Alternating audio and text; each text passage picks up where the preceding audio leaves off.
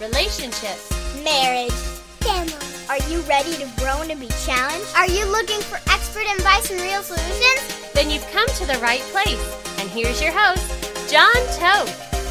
Well, hello, it's John here, and I'm going to be pretty brief today in this bo- this podcast, but I just want to share just uh, just really one main thought with you, and it's based on a previous podcast where I talked to people about the difference between having a consumer mindset versus an investor mindset when you're dealing with other people, but I wanted to expand on having an investor mindset, and I wanted to break it down into three types of investors, three kinds of people, my, uh, or I should say three kinds of mindsets when it comes to investing into other people. There's a, there are people who are foolish when it comes to their investment into other people. And they basically, what they say, whether they express it out of their mouth or internally, they're basically saying, I don't care what the return on my investment into another person is. I'll spend a thousand hours with a person with no results, whether it benefits them or not, whether it benefits our world or not. It doesn't matter. I'll just spend thousands and thousands of hours and invest into a person no matter what the return is. Well, that's absolutely foolish. I'm not saying you shouldn't care about people who have problems or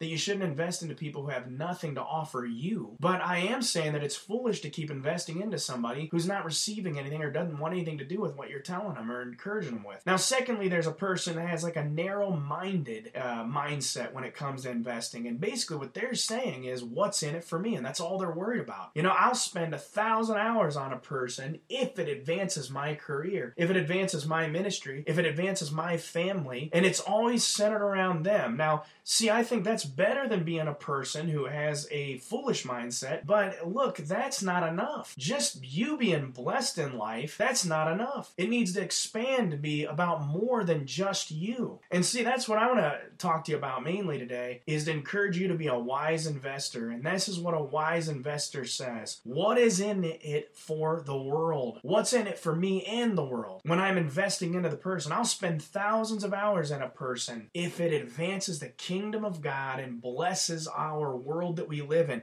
Now, that is a good use of time, and that's the way that you should be spending the vast majority of your time investing into people. You should spend ninety to ninety-five percent of your time investing into the people that you have their ear, that they're leaning into you, and that you can, uh, through them, the seeds planted into them, advance the gospel and transform this world and impact this world for the positive. You know, you might spend um, a, a little bit of time when it comes to other other people, but what I'm saying, the primary reason behind why you're investing should be because it's going to benefit them and the people around them, the whole entire world. And look, it doesn't matter what the status of that person is. That person could be dead broke, or they could be extremely wealthy. That person could be famous, or they could have no fame at all, and they're totally unknown. None of those variables matter. The heart condition of the person that you're investing into, that's what matters. So what kind of an investor are you? Are you a foolish investor, a narrow investor, or more of a wise investor? Well, I encourage you to become better at this and to become a wise investor. I look forward to seeing you later. I pray this blessed you.